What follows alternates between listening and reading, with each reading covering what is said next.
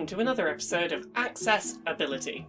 It's a show on YouTube where I talk about the video game industry, accessibility, and representation. Basically, how can we help more people to play games and more people to see themselves in the games they play? Back in September of 2018, Microsoft released the Xbox Adaptive Controller,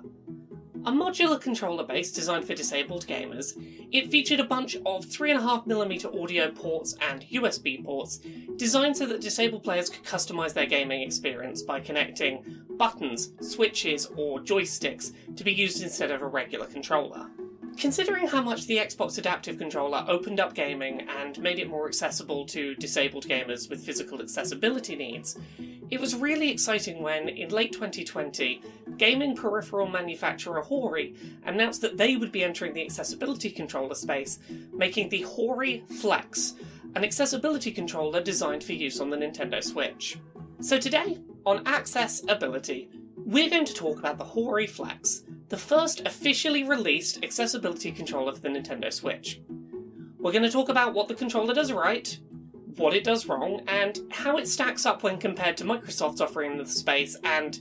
the possibility of just using that on the Switch. Let's start with the physical device itself.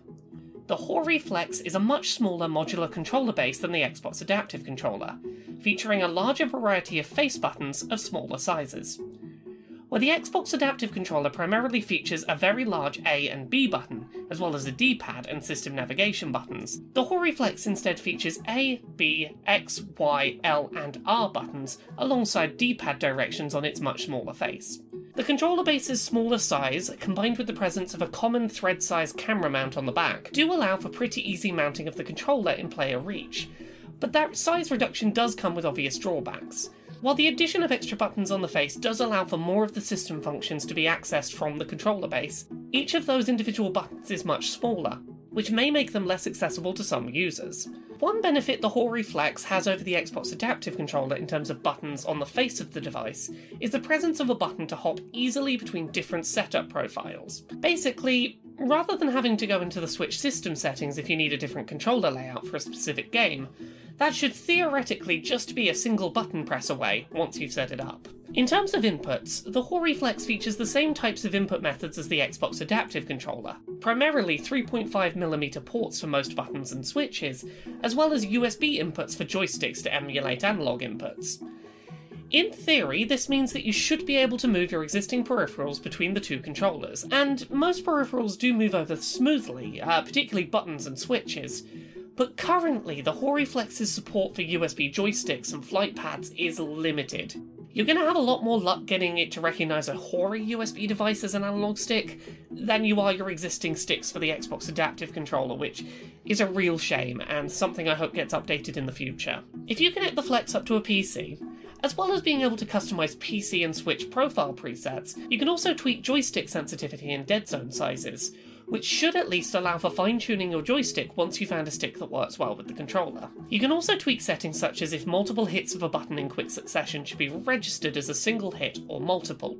to help players with motor control issues avoid incorrect inputs. When compared directly to the Xbox Adaptive Controller, the Hori Flex features basically identical button and stick support options as Microsoft's accessibility controller, which is a bit of an issue. While the ability to emulate analog sticks, D-pad and face buttons on an Xbox adaptive controller allows you to play all games on an Xbox system and engage with all of their functions, the Hori adaptive controller doesn't feature any options for engaging with motion controls in games. I acknowledge that this is likely not out of oversight, but a fundamental challenge making the Switch library of games accessible to disabled gamers. Some games on the Switch feature mandatory motion controls, and Hori likely doesn't have the ability to emulate those easily with a wired accessibility controller. Still, it's important to note that some Switch games cannot be mapped to this controller in a way that will make them playable. We would likely need either a fundamental shift from Nintendo in the way they develop and certify games for a release, or an official Nintendo development standard for mapping motions to buttons before we could see all Switch games playable with something like the Hori Flex. Additionally, the Switch lacks support for an equivalent to Xbox's Copilot mode, where players can use two different controllers registered by their Xbox as a single controller. On Xbox, players can use an adaptive controller in conjunction with a regular Xbox controller to play games, but no such options exist on Switch. This is a real shame, as the Switch's Joy-Con controllers are specifically designed to be held single-handed, which could have made using one in conjunction with the Hori Flex a very viable way of creating accessible setups. Right now, some of the biggest hurdles to accessing the Hori Flex are location and price. The Flex is only available to purchase right now in Japan, with no international import retailers seemingly interested in making it easily accessible. Additionally, the controller is prohibitively expensive by comparison to the Xbox Adaptive Controller, retailing at an estimated £180 compared to the £75 of the Xbox Adaptive Controller. While the Hori Flex does have a few nice features like the ability to impact your dead zones and sensitivity on your joysticks, I'm really hard pressed to recommend it over something like the Xbox Adaptive Controller.